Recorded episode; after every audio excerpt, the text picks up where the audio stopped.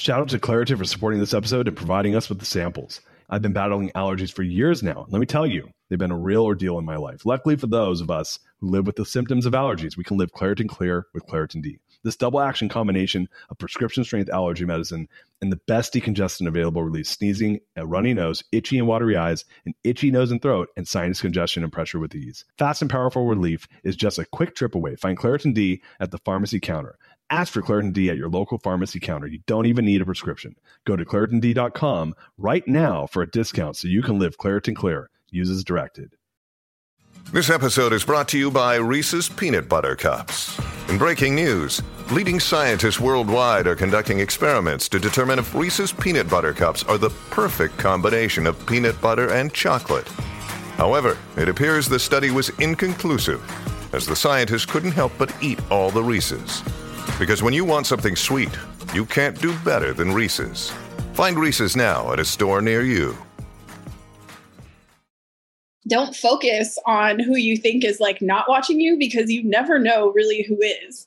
People could just be like lurking around and, you know, not commenting or anything like that. But there are some people out there who maybe just discovered you or maybe have known you for a long time and like they'll watch you and you know one day somebody's going to contact you and you'll just be like you'll be blown away and you'll be so grateful you'll just be like i i had no idea and it's like that to me is just fun like it's awesome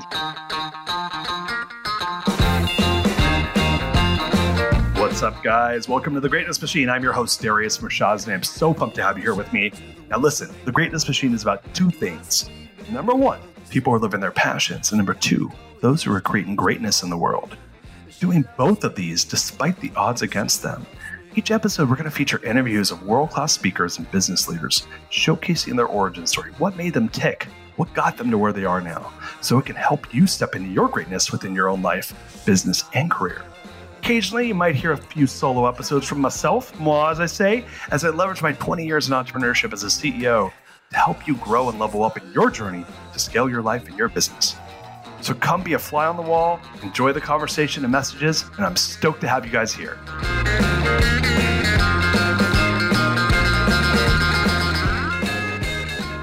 Welcome to the Greatest Machine. I'm your show. I'm your host, Darius Mirshahzadeh, and we have the one and only amazing Jessica Lawson. Welcome to the show. hi thanks so much for having me So happy to have you, and I was so having fun with Tay Tay just now. Guys, the format of the show is quite simple. This is the Greatness Machine, and what we're all about is bringing greatness and really talking to people who are living their passions to create greatness in the world. So, Jessica and I, how long have we known each other for? Like 15, 16 years?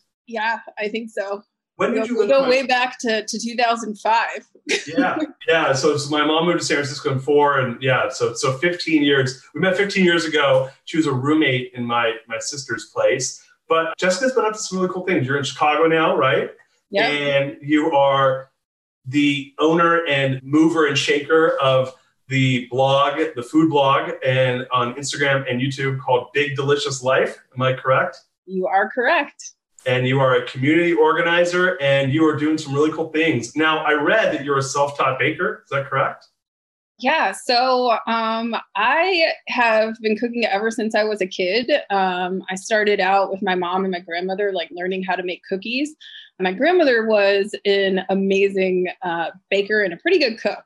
And so I just kind of grew up watching them and I got really interested in like, was just magical to me, like being a little kid pulling up the chair to the counter and like watching all these different ingredients come together and turn into something delicious. Um, so it's something that I've always been been fascinated by, and something that I've done my whole life. So you and my sister, that I know you through my sister Lawden, who's she, she was a guest on the show. Did you see the episode with her? Yes. That was awesome. I dude, I love that episode. My sister is a baker too. I don't know. Did you guys ever bake together, you and Lawden? Well, Lawden and I never actually lived together. I actually took Lawden's room when she moved out of the house. Oh, really? Lawden and I became really good friends because she was always coming back to visit and staying with your mom. Um, And Oh. then I was with all the other girls. But we did tons of, of cooking in there. And um, I spent a lot of time talking to Lawden, catching up with her about how she was uh, baking her way through all of her grandmother's recipes. So we've been chatting a lot about food. Yeah, so so I grew up with a grandmother who was like this epic baker too, and so it's I mean It's funny because my family is a family. I don't know if your family cooks as well, but my grandfather was like a really good cook. My my my mom's a pretty good cook. Some stuff she's amazing, but and my sister and my grandmother was an amazing baker. But so this is all my mom my mom's side of the family. So I grew up eating like amazing food and then I'd go over to my friend's house. or like the best ones is if your grandmother's a good baker and you go to the bake sale at your school and the kids bring this like garbage baked goods, you're like eat a, like a brick cookie or like you know stuff that's like store bought. You're like, I don't think I've ever had a cupcake that that tasted shitty before. Yeah, I mean, to this day, potlucks really aren't my thing. I'd rather just be in control of the whole situation. yeah, I'm literally like perusing the table. I'm like, bad, bad, bad, bad that looks okay, bad. Oh, that looks good, bad, bad, bad. I'm like, shit, 80% of this food, it looks not even edible. so you grew up with, uh, and so this is in your mom's side of the family or dad's side of the family, is the grandma that was a baker? This is on my mom's side of the family, but I also grew up with a mom who stayed at home with us for most of my life. So uh, my mom was, you know, the kind of mom and wife that had dinner on the table for her family every night. We ate as a family together. Uh, we maybe went out or got takeout one or two nights a week, but she cooked every single night.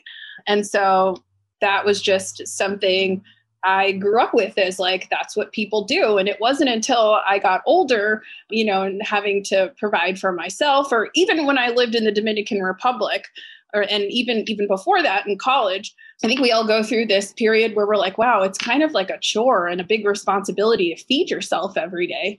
Um, and it's really hard for a lot of people. But it taught me a lot about, you know, being resourceful and creative and I found, you know, that being in the kitchen is often the only times I can feel 100% focused on something yeah. um, because it's something I can engage all of my senses in. And so it's like the only thing that I do. It's almost like a meditative experience because totally. I can't do anything else when I'm focused on the food. Uh, and I think that's why I, I, took to it so much. Yeah, no, no, I'm with you. I, I love to cook. I probably should cook more than I do, but I, I like I for the exact same reason you, you, say. Like I love the process. I like the creativity. There's a lot of imp- improvisation involved and like figuring out what to do. I'm not a recipe follower. I mean, I can follow it, but I like kind of like do it by feel. You know? Yeah, you know that's been the hardest part for me about you know turning this into a situation where i'm creating is writing down the recipe is like that is the thing that keeps me it's amazing now, but I feel like, or I am accountable to these people who are joining me and who are watching it on me and asking me questions um, to get those thoughts out of my head. So it's it's looking a little bit different now in the kitchen. You know, I'm in there with a pen and a paper, like, okay, how much of that did I put in there, and making sure I'm writing it down, you know, so I can share these things. But before this, like, I maybe own like two cookbooks that I've ever read. really? What is your family's heritage? Like, what is your background from, from like my family, the, the cooking side is all Italian. So a lot of our stuff was either Italian or Italian American. A lot of it's from the steel mill town. So there's a lot of like, there's like Polish recipes, but a lot of it's like American food or Italian based. What is your family's like background in, in cooking and food? Both my parents are African American. My mom's from the South. So there, she's from Atlanta. So, you know, that's where my grandmother was. So also, you know, cooking with my grandmother growing up was a spe- really special um, experience because I wasn't with her all the time. Um, so, you know, it was holidays or when she came to visit or when we'd go to Atlanta. So that kind of Southern influence, really comforting, like recipes that take a long time, you know, but are also very simple and easy and tasty. That's what I grew up on. But um, as I got older and started to move around the country and even around the world, um, I just also became really interested in what other people were eating, where food comes from, what's available in certain areas. And it's just so interesting. You can get to know so much about people by, you know, joining them at their table and seeing what it is that they eat. And I think, you know, what really brought it out of me was when I was living in the Dominican Republic for about five years you know that's a place where just different products or, or vegetables or you know things that you may want just aren't available. And so you know uh, and there's not a ton of restaurants to choose from. So you have to get really creative and you also have to be willing to pivot. So you can go into the grocery store with a plan uh, you know and they might not have what you want. They might not be getting it. They might have something else. So uh, it was always like this really fun game of walking in there and seeing what was available and what could you make with that Why did you go to the DR again? I forgot about that. Um, yeah, so I actually I left when I left San Francisco in 2008 is because the economy just like went nuts. it was horrible. Um, so I left San Francisco. I had previously volunteered um, from an organization in the Dominican Republic. I moved back there to volunteer originally. I had the plan to like, okay, I'll just wait out this economic crisis for like a year or so. And then when I got down there, there was, you know, some unrest within the organization and the founder of that organization and me ended up teaming up, breaking off and starting a new organization that was just for girls. And we kind of got in it at a time when everybody started paying attention to girls as a separate demographic than women and children. And it just blew up and we started getting really popular and getting all this attention and getting an influx of money. Uh, and I ended up working there and living there for about five years. Wow. I totally forgot you did that. So we, we got a couple questions coming over. First question is Do you have an absolutely favorite thing to bake? To bake, you know, I'm like, so I'm a little bit weird about baking, you know, and it's also like your tastes change as you get older. So like I used to love to bake so much as a cook, like as a child. I'm a chocolate person. I love mm. peanut butter. I'm not so much into like fruit pies and desserts and things like that. So I like cakes and I like cookies to bake for sure. So you're savory. I am more like I definitely got more into cooking as I got more like out on my own and like into places where I'm like, wow, I really have to figure out what I'm going to eat here. I'm with you on that. Like I'm a I'm a savory food person too. Second question we have is has the pandemic affected how and what you're baking? Yeah, I would say so. So why, why don't, before we before you answer that question, why don't you kind of give the viewers background on the on how you started this whole thing? First of all, say what it is because I think I mentioned it, but like, give the whole story. Okay, the whole story. So, uh, back in April, so I can't believe it's only been four months because I feel like I've been doing this for a year, and I also feel like it's a full time job, which I do spend a lot of time on it. But you know, I think that's also super important to say. You know, I'm new to content creating, but it is a lot of work and you know it is like you have to love creating the content that you do um, and really really love it for for it to be successful because it shows you know if you're putting your whole heart into that or not. So as everybody knows like cooking and baking i've you know just been before that i was always kind of called upon to my mom kind of passed the torch to me for Thanksgiving and family parties. You know, every once in a while, I will cater a small family party or a baby shower or, you know, do a baking thing for a friend.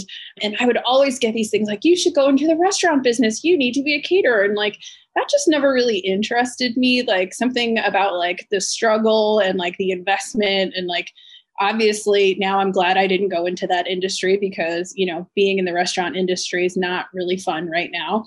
And it's just not something that i ever felt that i wanted to put my entire self behind but i've always been interested um, you know in in doing food. And i actually happened to like being on camera and i've always had a thing for um, instructional cooking shows. So i grew up without cable because it just wasn't available in the part of the city that we lived in which was developing at the time. And so every day after school i would come home and watch all of the pbs, PBS chefs on tv you know like Childs and martin yan and like all of the and you know i was just like so fascinated by these instructional cooking shows these people that would come up there and like whip up these masterpieces while hosting them them. And it was like my favorite thing as a kid. And like that was always what I wanted to do. Uh, and so when the pandemic hit, you know, I was like, oh my gosh, like I'm not going to, you know, get to go to restaurants. Like nobody's going to be having parties. So I can't, you know, bring my food to parties or have, what am I going to do? Like this is, you know, I, I thrive on this. So I'm like, what can I do to like help scratch that itch? But at the same time, I was getting phone calls from everybody from my sister, you know, from friends, from aunts, even from my mom, like, oh, I went to the store today and there was nothing on the shelves. And, you know, these are the only three ingredients I could find. Do you have any idea on what I could do with that? Or do you remember that thing that you made that one time for dinner? Like, how did you do that? Do you have that recipe?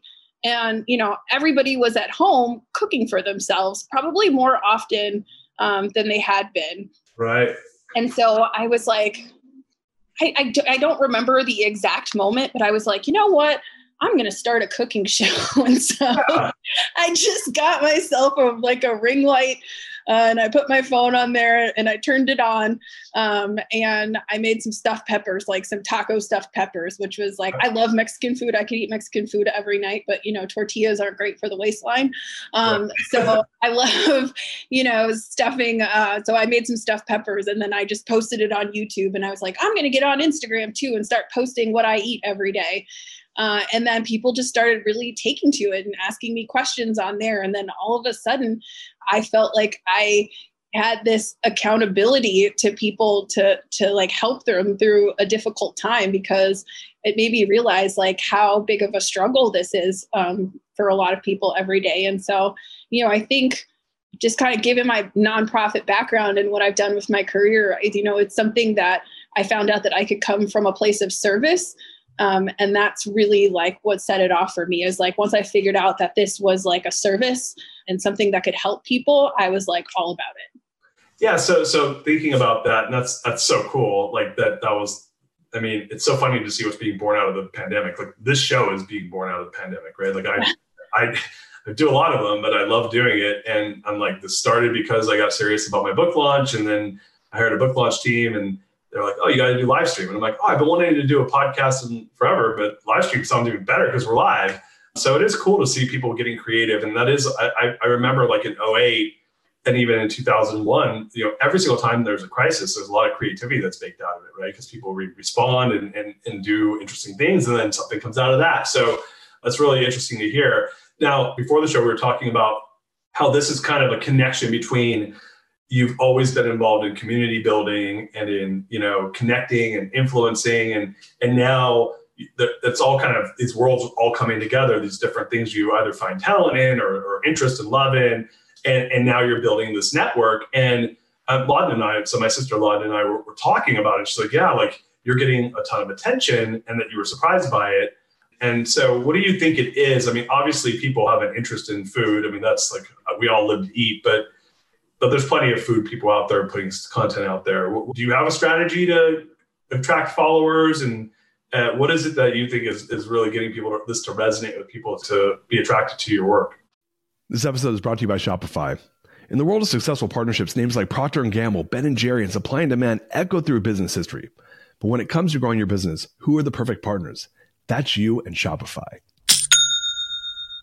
Shopify is the global commerce platform that helps you sell at every stage of your business. We're talking from launch your online shop stage to the first real life store stage, all the way the did we hit a million dollar order stage? Shopify is there to help you grow. Whether you're selling shipping supplies or promoting productivity programs, Shopify helps you sell everywhere. From their all in one e commerce platform to their in person POS system, wherever and whatever you're selling, Shopify's got you covered. Shopify helps you turn browsers into buyers with the internet's best converting checkout up to 36% better compared to other leading commerce platforms. And sell more with less effort thanks to Shopify Magic, your AI powered all star. Picture this a time when my business was facing a tough hurdle and I wasn't sure how to break through. But then came the breakthrough moment, a game changer that took my business to the next level. You know, what I absolutely adore about Shopify is its unparalleled ability to adapt and grow with your ambitions. Shopify powers 10% of all e commerce in the US, and Shopify is the global force behind Allbirds, Rothy's, and Brooklinen, and millions of other entrepreneurs of every size across 75 countries.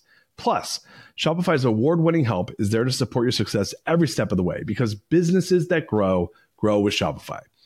Sign up for a $1 per month trial period at shopify.com slash Darius, all lowercase. That's D-A-R-I-U-S. Go to shopify.com slash Darius now to grow your business no matter what stage you're in. Shopify.com slash Darius. Shout out to Claritin for supporting this episode and providing us with the samples. Hey there, friends. It's Darius from Mirshahzadeh here, and I have a little confession to make. You see, I've been battling allergies for years now, and let me tell you, they've been a real ordeal in my life. Allergies have been my constant companion. They stop me from fully enjoying the little things in life, canceling plans with friends because of sudden allergy attack to missing out on an outdoor activity because of sneezing fits. Allergies have been a real nuisance. Luckily, for those of us who live with symptoms of allergies, we can live Claritin Clear with Claritin D. This double action combination of prescription strength allergy medicine and the best decongestant available relieves sneezing and a runny nose, itchy, watery eyes, an itchy nose and throat, and sinus congestion and pressure with ease. I've been a Claritin D user for many, many years now. And let me tell you, it's made a world of difference. Since I started using Claritin D, my symptoms have improved dramatically. Now I can breathe easier, enjoy outdoor activities without worrying about sneezing fits, and truly live my life without being held back by allergies. Ready to live as if you don't have allergies? It's time to live Claritin Clear. Fast and powerful relief is just a quick trip away. Find Claritin D at the pharmacy counter. Ask for Claritin D at your local pharmacy counter now. You don't even need a prescription. Go to ClaritinD.com right now for a discount so you can live Claritin Clear, uses directed. Yeah, so I think so one thing like I really focus on on Big Delicious Life is what I like to call healthy-ish. Um, so I do have training um, as a health coach, and you know, nutrition and the way we feed ourselves has always been something um, that's of interest to me. I've just kind of always um, studied that. And you know i've struggled with you know different food allergies and weight fluctuations and everything like that. So i'm constantly reading about you know the science of food where it comes from this. Um, so i've always been very passionate about where food comes from and making sure that you know the things that i put inside my body um, are good quality. At the same time you know getting trained as a health coach you know and being healthy-ish i never and I've tried all different kinds of diets, like, you know, cleanse diets, going vegan, low carb, all this. Like, none of it ever really felt sustainable to me. Right. Um, and it just wasn't any fun. Um, so, you know, I was like, I'm just going to focus on eating what feels good, what's delicious, and like try to eat as many vegetables as I can. But like, I'm still going to enjoy cheese and ice cream and burgers and pizza and Mexican food. Um, but, you know, I will figure out how to sneak spinach in there or kale or like how to make vegetables taste more delicious. So, you know, if you look at my platforms, you'll find that there's like some really decadent treats sprinkled in there, but most of it's like really, really plant forward. But, you know, it's uh, just about knowing how to combine different flavors in, in interesting ways and maybe even getting people to eat things that they may have not thought that they like because they weren't prepared um, in a way that was appealing to them. So I think that appeals to everybody because I think there's a lot of people out there that really want to eat a little bit better, but they don't want it to feel like uh, something's being taken away from them or like okay. it's a massive chore or like a massive undertaking to start eating more green stuff or like to try a smoothie with spinach in it so I think, you know, being really authentic and that, like, yes, I drink green smoothies and eat salads, but, you know, I also posted yesterday this like ridiculous homemade vanilla ice cream that had like just an unapologetic amount of cookie dough in it. I was like, this is what I, I was like, I finally, you know, turns out when you make your own ice cream, you can have the mix into ice cream ratio that you really want, which is like 60% cookie dough, 40% ice cream. Um, so. uh, we have an ice cream maker. I'm going to, you know, I haven't even thought about that. I'm going to do like brownie fudge with a little bit of ice cream.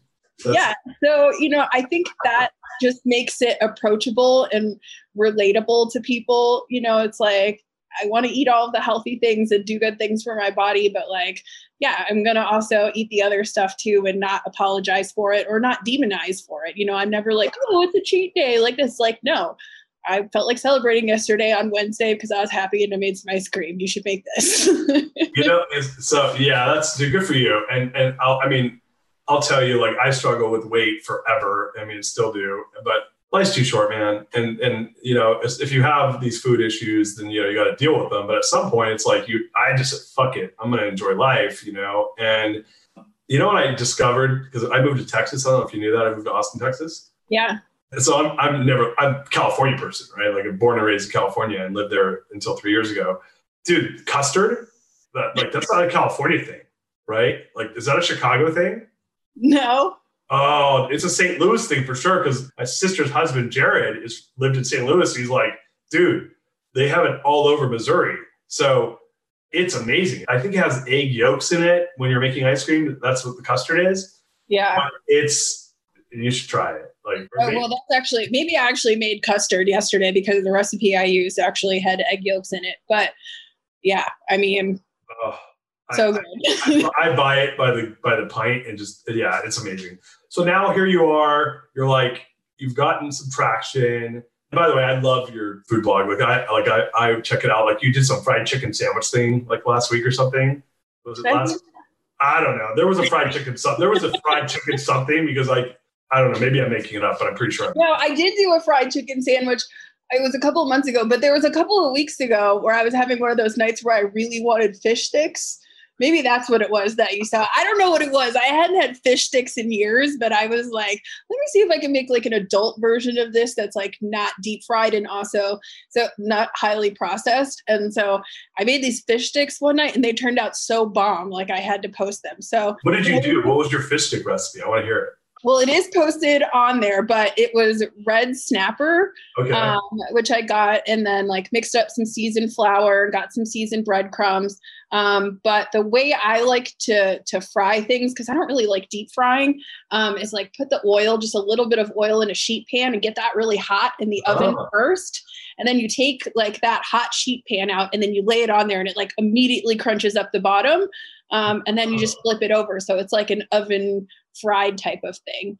Um, but that being said, I think, you know, this is not exactly sustainable because it's a lot of work, but I think, you know, a lot of people find it kind of funny and entertaining that most of my content is real time. Um, so, and I'm not a like I do everything on my iPhone and, you know, I, most of it is like what I either I'm eating in that moment. It's like, okay, take the pit, like make the food, style it up, take the picture and then eat it. So it's like, as soon as the post goes up, like I'll usually post a story of myself like biting whatever it is that I eat. You know, a lot of these bigger food platforms, like they're planning contents, you know, months in advance and having professional photo, you know, photographers take pictures of their recipes. So I think at this point it's really fun because people know where I am in this journey and that I'm like scrambling uh, every day um, to find to do that. And you know, at some point, like I will get big enough, you know, where that might not always be the case, but That's all right. You know, we'll see. And sometimes, like, if something comes out a little bit ugly, I just post it on my stories. Like, I made this and it was good, but it's not for the grams. yeah, you know, you, the grams for like the finished product. That's so funny. Well, anyway, your food looks great. I enjoy watching it, and um, that's that's really cool. So, so right now you're just like doing this thing, getting some traction. Are you like doing anything to like figure out how to get more followers, or is that not? That's just kind of happening organically. What what's your strategy on building the platform? so there's a few things that happened. Um, so over the summer, a good friend of mine, she um, lives on an organic farm about an hour and a half outside of the city with her boyfriend, and he was primarily a restaurant supplier. And so, you know, that eh, a business has obviously changed in these times, and so he was really transitioning to to focusing on CSA boxes and getting customers for the farm share, and then showing up, you know, at farmers markets. And so she's been really doing a lot of the marketing and she's like, you know, it's just so much work. Like they are out there like growing this stuff by hand. Like there's no machinery on this farm. They're like picking everything that day. Like it's incredible. So, you know, she reached out to me and we used to work together um, in television. And she was like, I'd really like to have, you know, some consistent recipes to show the customers what they can do with the stuff in their farm box because, you know, a lot of people, you don't know what you're going to get in your farm box. It's like whatever the crop is that week. Like you open it up and you're like, okay, I have 18 zucchini. Like, you know, like what the hell's kohlrabi? I don't know. um, so every week um, over the during their season, I've been uh, making up recipes for the farm customers, uh, and I have a few of my old colleagues uh, from TV that have are like helping me create some YouTube episodes on the farm, which have been a ridiculous amount of fun um, to do Yeah. because I get to be a far- on a farm and like you know improvise like okay what do we have today like you know it's i we were out there on sunday and they have just like it's a ridiculous amount of tomatoes so i'm like all right get, get ready everybody you're going to be everything's going to have tomatoes this week because i came home with five pounds of them so, oh, oh, I love tomatoes. It's so good. um, so that's been um, a really interesting way to to get a following. Like you know i think just i'm not really focused so much yes i want to grow my following and you know at this point i've realized that monetizing it is possible and so you know i'm putting myself through courses and you know looking at other people who have been successful at this and you know trying to follow some of their example and learn as much as i can focused right now on building my website because i know that that's like the closest thing to you know getting to monetization but it just happened so fast i was like oh crap i gotta have a website Yeah. um, so the new version of that will hopefully um, go up next week and I won't keep posting my recipes in the caption on Instagram, which is working fine for now. But, you know, I think as I've kind of, you know, built this up a little bit and got more confidence and, you know, seeing the support that I'm getting from this, I'm really motivated now to be able to provide the structure to to do this full time. And so that's the goal. But I think in terms of, you know, getting a following, I think it's just, you know, like be authentic, like tell the people who you admire in the industry that like you like their content, you know, comment on other people's stuff. You know, there's a really incredible community, especially of Black women food bloggers um, on Instagram that have just been so supportive and like, you know, sharing each other's stuff. Like, I, uh, if there's products that you love, I would say, you know, definitely reach out to products that you really love. I get approached, I get a lot of actually gifts right now from brands and I'm starting to to get approached by by more companies and you know, I haven't gotten any big paid sponsorships yet, but I'll turn down something that just doesn't feel authentic. Like, you know, I got approached by like a I don't know, it was like a supplement company or something like that that wanted me to do it. And I was like, you know what? This is not really something that I would use. so right, right, um, right. not something that I would eat. You know, I don't really, I, you know, I use some like powders and things like that in my smoothies, but like I don't really do processed foods or, you know, you won't see stuff like that in my feed. So, you know, if those opportunities come along, I pass on that because that's not what I would normally do. And I think, you know, people who follow you for what they follow you for are going to appreciate that you stay uh, you know your true self and stay authentic to your brand and reach out to the companies that you want to work with and you know tag them in your photos and tell them you like your products and like they might even send you some stuff. Yeah that's cool. That's smart. Is your thought of just doing like when you if you could go out into the future like right now this is something you've been doing for a few months you started doing it for fun and now it's like okay it's two years from now three years from now if you could really imagine like what success might look like. It, have you thought about it like that, or like? Oh yeah. So what? So what? What does success look like to you, like three years from now? So three years from now, I mean, of course, I'm going to be on the Food Network. So I've already envisioned like what that show would look like, what my set's going to look like, um, who's going to be on my show, like all of those things. That would be the ultimate goal to to have a cooking show, an instructional cooking show. Of course, you know, I'd love to show up as a judge on some of the cooking competitions because I love to to eat and taste all different kinds of things. I would love, you know, to be a full-time content creator and, you know, be able to to hire a few people to work with me to do that. I've just been so incredibly lucky to have some really good friends and former colleagues who have been helping me do so much um, just because they believe in me. And like that has really been incredible. Just like having other people jump on and support for no other reason than they think it's fun and they believe in me. And so, you know, having people on board with you doing it just because that it like keeps you motivated for sure. Totally. So um, that's cool that's really interesting. And and you know like that's how you're going to get there just by to your point being authentic and following your interests and your passion.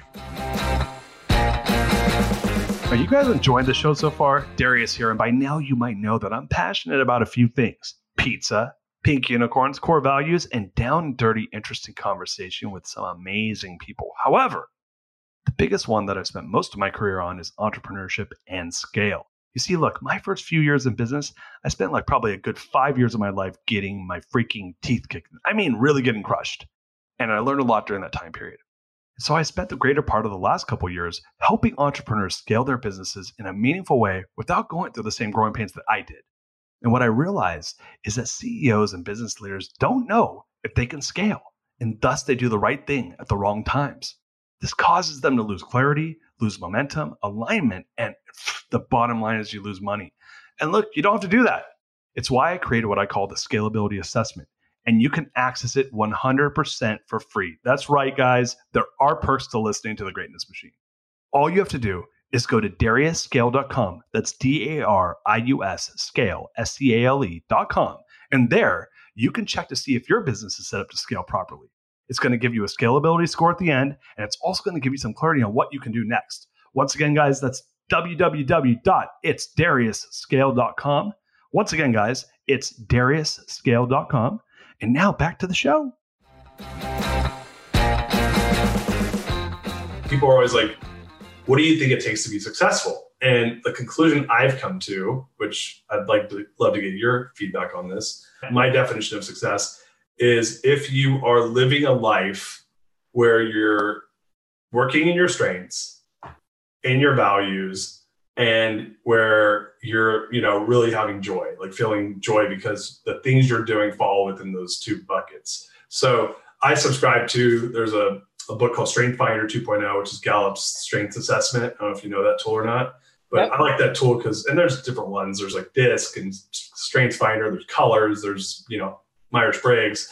I like strengths. I like all of them for different stuff, but I like strengths because it really kind of tells you what you are. It's you, it's a it's a self assessment, so you're telling yourself what you are. uh, I'm really like my number two strength is communication. It's like, oh, really? I like to talk. Um, but um, I think when you combine your strengths and you combine your values and have a clear purpose, then everything just kind of falls into place, right? And so my question for you, this is me plugging my book right now because my book's all around how do you build a core value driven organization.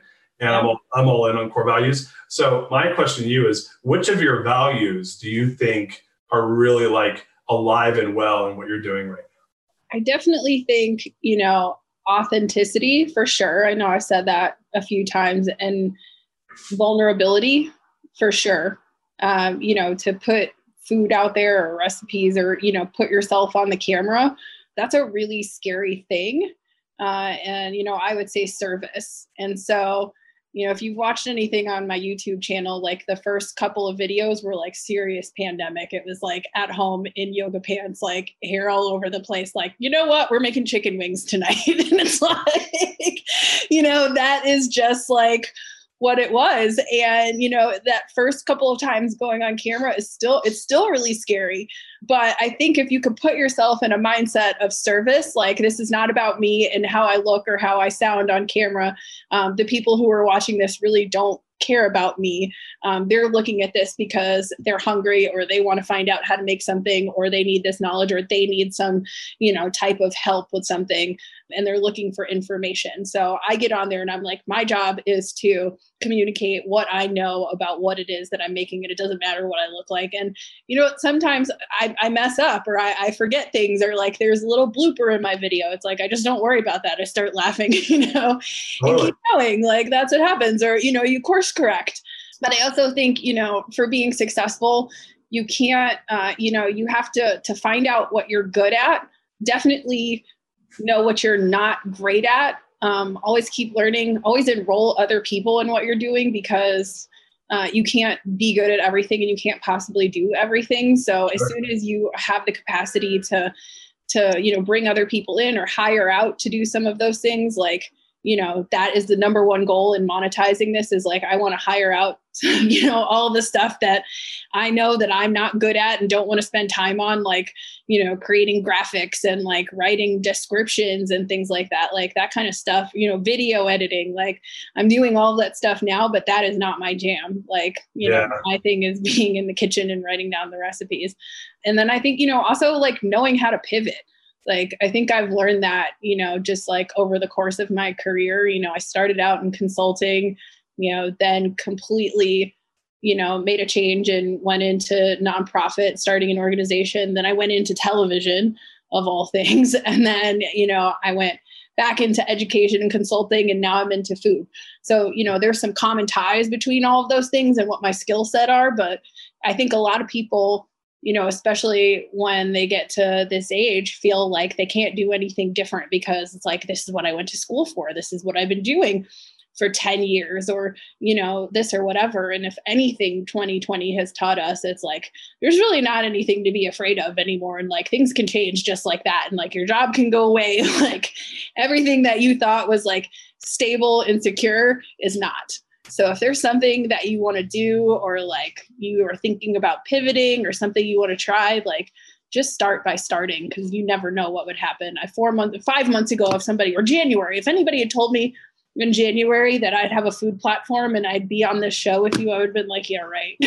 yeah, that's like that's, that's gospel right there because this is where I'm an entrepreneur, you know, for 20 years and still an entrepreneur, but I've never had an issue with diving in head first, but uh, so I, I do think that there's just like get out of your own way. It's not going to be perfect, right?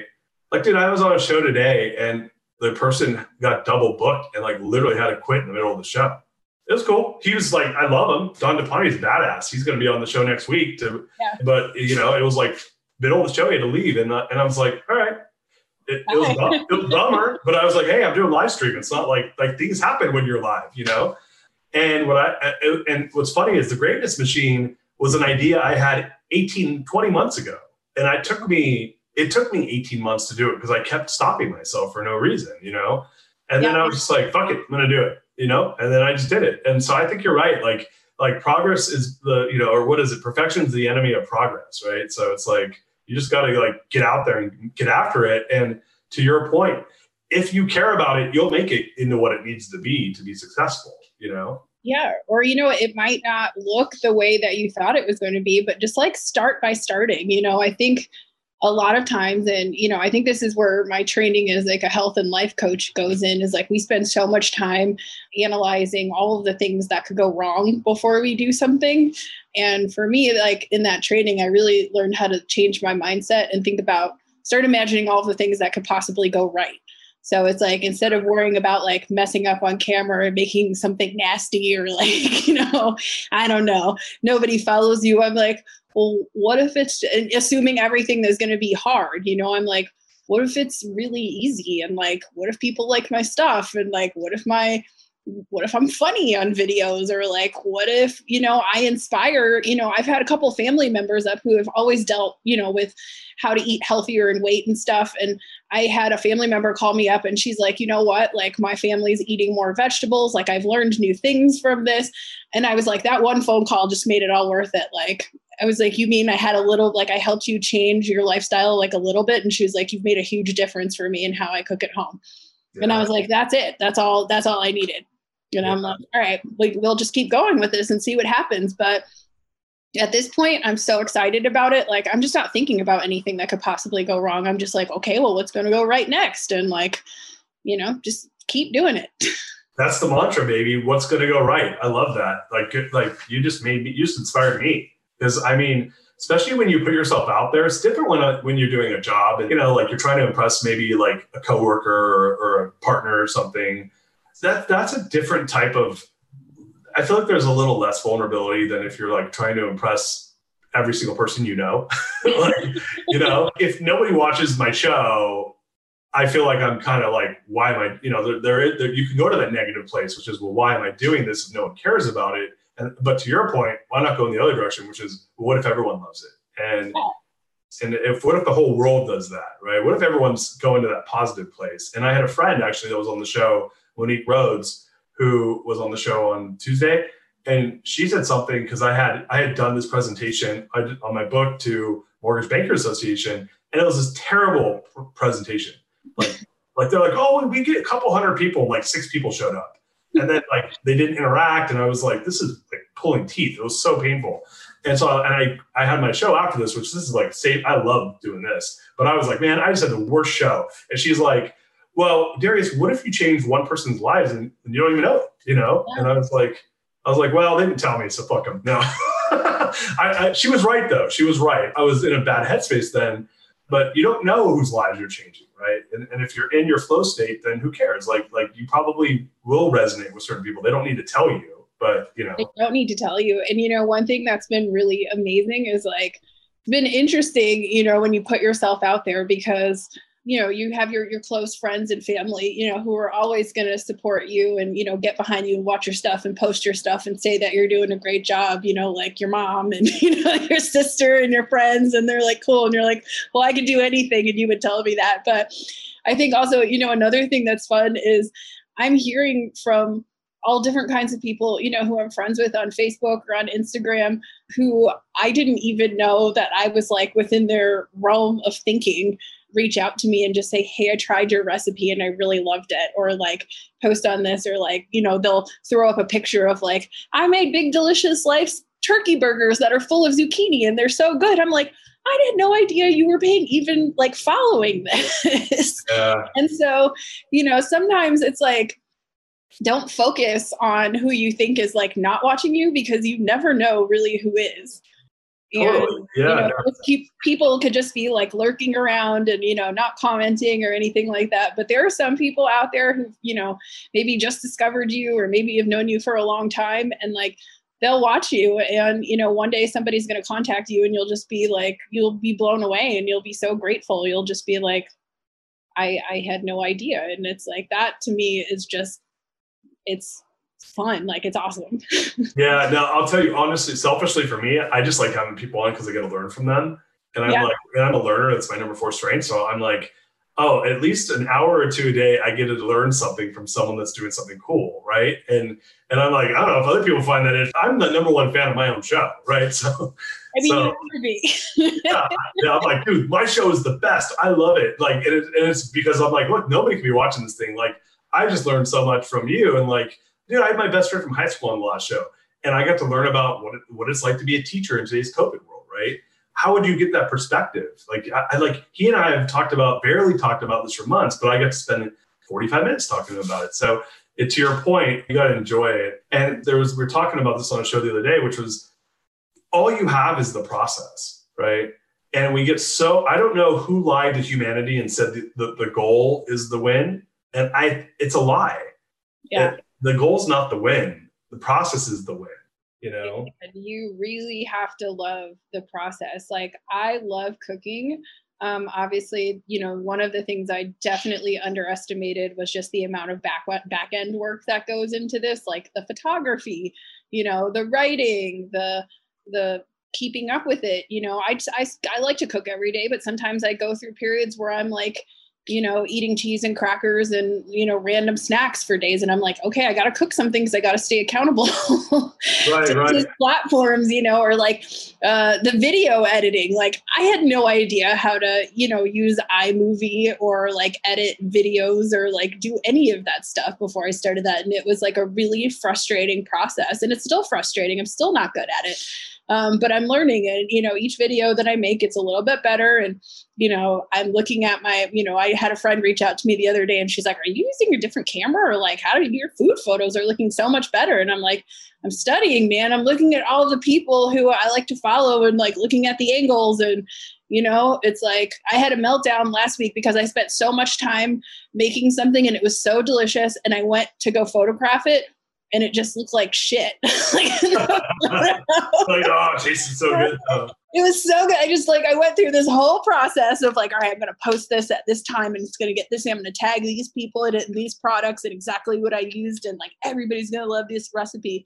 And I made it and it's like I just couldn't photograph it in a way that was like attractive enough to go on Instagram. So I'm like, I tabled it and I was like, I ate it. It was delicious. I'll figure it out later. Um, That, that should go in your stories. Yeah, yeah. Or like, be like, this doesn't look good, but this tastes amazing. You know? Yeah. Well, and you know what happened is I put it on my stories, and then that's how I got my first product sponsorship. There you go. what, what if everything goes right, I right? put exactly. I was so mad about the fact that it didn't look good, and then it did, but it tasted good. And I put it on my stories like, "Oh, I'll work on this recipe and get it to you soon." And I posted a picture of the tool that I used to create it. And the company reached out to me and they're like, "We love this recipe. Can we put it in our newsletter? We want to send you some more stuff. Do you want to do a giveaway?" I was like, "What?" like Yeah. even though I thought it was like a whole disaster after I'd spent all this time creating it and didn't put it on my feed, it ended up being like my first actual paid opportunity. That's awesome. I love that story. That's so cool. Uh, we have another question. This is probably our time for our last question. If you could only eat one thing for the rest of your life, what would it be? I only get one thing. Is it like a genre or like a one or like uh, an yeah, no, maybe it's not like a one. Like it has to be a food. So let, let's say like I'll answer. I'll say pizza, right? Because that's a there could be and I can even give you a type, but yeah. I would say pizza. it's really hard for me to choose between pizza and burritos and mostly because like those incorporate all the things that i like which is like i you know i'm not I'm, i eat meat but i'm not like a huge meat eater. Meat, meat to me is like something that's like a sprinkling of something in there. And i actually prefer my pizza and my burritos vegetarian. So yeah but it combines like something bread something cheese and like something vegetable, savory, saucy, like all in one thing. Um, in one bite. I like things where it's like you get all of the things in one bite and you just pick it up like you know that. So Yeah, I, I, I, I can eat either one of those in one day all the time. yeah, I'm with you on that. I started uh, with COVID. I started making pizzas every Friday night, so I do it in a cast iron pan. I do Nice. like, like I think I've actually perfected the, the pan pizza. I, I- like I'm gonna claim I've perfected. I'll send you pictures because I take pictures. when I was at the farm on Sunday uh, filming YouTube videos, I actually tried grilling pizzas for the first time. So a lot of the recipes that I do on my YouTube channel, which kind of makes it funny to me, are things that I'm trying for the first time. I'm like, let's just film it. And like, if it turns out okay, I'll post it. And if it doesn't, like, you know, then it is what it is. Like I practice. Um, but that one, I haven't edited the footage yet, but that should be pretty funny. It's like, you know, Was it good? It was amazing. It turned out so good. But I, of course, was freaking out thinking that the crust, the dough was going to fall through the grates. Yeah, yeah, yeah. It works amazing. But, you know, I'm like holding it up and then like throwing it on the grill, just like, That's hard. like a Hail Mary, like hoping this works. Yeah, like my stepdad, my, my mom's husband, he's a pizza guy, right? So he builds pizza ovens, and so they got me one of those Ooni pizza ovens. I don't know if you Oh, know yeah. You know, I'm gonna say this. Like, I realized, like, what I don't like about cooking, I, I don't mind cooking meat on an open grill, but pizza, it really does need some consistent heat, right? You can't have fluctuations. Like, I can have fluctuations on heat on a barbecue, and it just means I gotta play with the meat a little more, or the, you know, I, I have some wiggle room there. Dude, it ruins your pizza, it- more or less. If the heat fluctuates a lot, it will ruin your pizza. And so I was cooking on that thing, and there's a lot of heat fluctuations. So I, I did it a bunch of times, and finally I was like, uh, you know why? Because it's all metal, right? So that doesn't trap the heat. And you, and if you have a big, heavy clay wood, I wood like one of those dome pizza ovens, it really holds the heat, right? Yeah. So I, I realized that's why I started doing cast iron pizzas because I was like, dude, I, I, I just love cr- crispy pizza, and it nails it every time. I swear, if you you should do this if you don't make it. Yeah, I'm gonna try that one. You were asking me actually one thing that I started baking in pandemic, which I hadn't done before, is I made my own. I started making my own pizza dough, which is like something Oh. that I never done before. I actually have a video of that up on YouTube. But that was the first time I actually ever made pizza dough was in that YouTube video, and it turned Oh. out really good. Are you using King Arthur's flour? Uh, is there any other flour? I mean, you got double zero like Italian flour, but the King Arthur flour, my gosh. It's Like- my favorite. Oh my god! So Mariah makes the dough, and then I make the pizzas with it. And Yeah. it, I'm a guy that goes, I eat pizza like like religiously. I don't make, I don't buy pizza anymore. I just make my own. I'm like, I can't wait to make pizza tomorrow. Oh, Yeah, I'm gonna have to try the cast iron thing. So I did it like, uh, and I don't have any fancy equipment too. I think that's like, another like, I think my KitchenAid mixer is probably the fanciest thing that I have, and like I have a food processor, but I don't have any other like really like gadgets or anything like that. I have a small kitchen, and I also I'm like, you know, I just I don't like a lot of junk and stuff that I. So it's hard for me to buy a thing that's like a one trick pony. Um, Yeah. so I just like I read some articles and like some strategies on how to make it in the oven, like on a sheet pan where it comes out like thin and crispy. Um, but I'm definitely into trying that cast iron thing. I do both. So I do this. I paint. I paint the cast iron. Uh, you know, whatever it's called, like cast iron skillet. Yeah. um, I paint it with olive oil, right? And then and she uses the King Arthur, but she doesn't do like they have a crazy one sit overnight recipe. Ma- Mariah does like it's a one hour recipe and it's bomb. Oh, and wow. then, yeah, it's one hour and it sits, it rises, and then I go and I make it. I take half of it, I make half of it into a thin crust, and I basically like stretch it out and throw it on on a, a cookie sheet. Yep. But I paint it with olive oil, and that's for the kids. That's pepperoni and, and, and cheese. And then there's the deep, basically the pan pizza. And that one, so here's the trick. Check this out. You paint it with, the, with olive oil. There's olive oil in the actual dough recipe too. So Yeah. it really has that buttery, wonderful like like texture and taste. But here's the trick. Here's the like. This is like I'm giving you cheat sheet. So I, I get it out. and It's kind of I do like a medium crust, not too thick, not too thin. I let it go up on the sides of the cast iron, and then I put a little cheese on the bottom, and then I put it in the oven for about five minutes. And I let the cheese kind of like coagulate on the bottom. Then I go sauce. Then I go seasoning. Then I like load up vegetables, and I try to get all the water out of the vegetables. So I do like artichoke hearts, uh, olives, black olives, mushrooms. So you can load up. I mean, load up. It's like a pie. Yeah. Load it up. Then I do cheese on top of it, and then I put it in at 550 degrees. Nice. So this is, I'm telling you, I've been experimenting with this for five months. Well, I, yeah, I definitely am going to try it, but I'm like, I like that cheese move there because that cheese on the crust that creates that kind of sealing layer. So like, yeah, the crust stays crispy with that. That's that's a that's a veteran trick right there. I read a recipe in the New York Times and and I tried and I kept messing it up. But last week was I mean I'm telling you I probably tried it like eight times until I finally got it. And that last one, the first time I did it, I went. You'll love this because you're a Bay Area person. I went like, have you ever had Zachary's in Berkeley? Mm, I don't know. Uh, you're on East Bay. well, in the city they have Little Star, right? Yeah, I definitely remember Little Star. Right. So I went Little Star style, which was toppings, then sauce on top. Yes. And I was like, nah, it just didn't go. So then I went the other way and I kept screwing it up. But I will tell you that first time I did it where the sauce on top, it was so crispy. It was like insane. I was like, oh my God, this is awesome, but I don't really like the sauce on top. So then I tried it again a few other times and kept screwing it up. The last time I did it, I got the same thing, which was deep dish. It's almost like I don't like the Pizza Hut's the best pizza, but they do have that deep that cast iron pan pizza. They have that texture. That that's a texture thing going on there. I yeah, yeah. And, and so my, my, but it's so greasy, it kind of ruins it, right? Because it's super greasy. Mine was like crunchy, crispy, and it had like literally probably a pound of vegetables in it. So there you go. I, uh, that's definitely going on the rotation for next I, week for sure. I want to see it on your food blog. You do it, and then I want to see it on your food blog. So name it the Darius. Yes, yes, I, I, I, dude, I'm so pumped. So, in wrapping up, two things. First of all, last meal on Earth. What will be your last meal on Earth? Had last meal on Earth. Yeah. It can uh, be from a restaurant. You can make it. It can be from a family member. You can have alcohol in it, drinks, whatever you want. Last meal on Earth. Like literally, you finish the meal and like three minutes later, you're done. Like everything that I would want to eat. Last meal on Earth. Like, um, definitely give me some pizza, some fried chicken, a bourbon, um, and maybe like a Caesar salad. Oh, all right. I love maybe it. A side of fries. yeah. Oh, so you're just smorgasbording it. That, I mean, it's the last meal on earth. Did a bite of each. I love that. That's so awesome. So, where can people find you? Uh, people can find me Big Delicious Life. That's my name on all of the platforms. Right now, I'm most active on Instagram and on YouTube.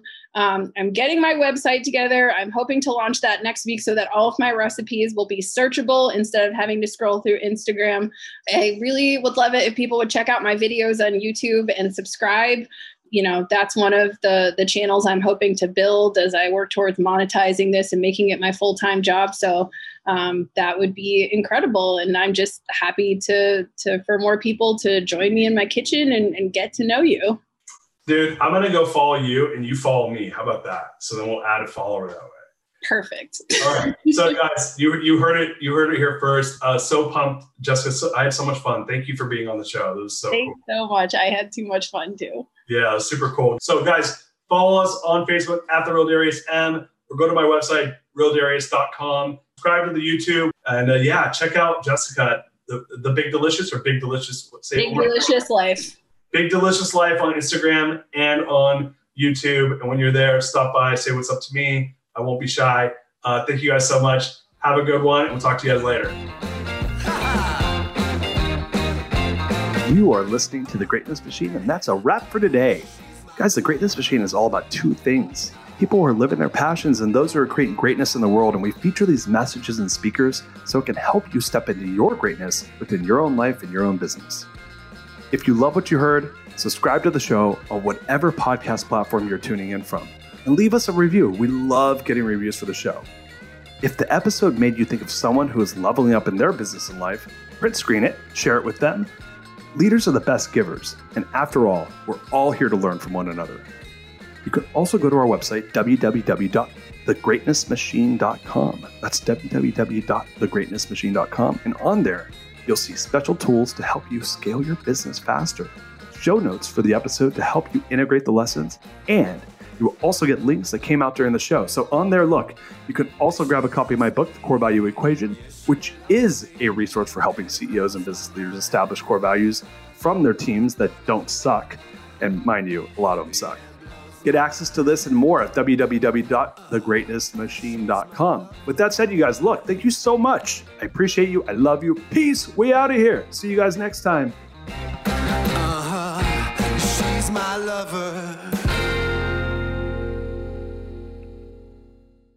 This episode is brought to you by the Yap Media Podcast Network. I'm Hala Taha, CEO of the award winning digital media empire, Yap Media, and host of Yap Young and Profiting Podcast, a number one entrepreneurship and self improvement podcast where you can listen, learn, and profit. On Young and Profiting Podcast, I interview the brightest minds in the world and I turn their wisdom into actionable advice that you can use in your daily life. Each week, we dive into a new topic like the art of side hustles, how to level up your influence and persuasion, and goal setting. I interview A list guests on Young and Profiting. I've got the best guests, like the world's number one negotiation expert, Chris Voss, Shark Daymond John, serial entrepreneurs Alex and Leila Hormozi, and even movie stars like Matthew McConaughey. There's absolutely no fluff on my podcast, and that's on purpose.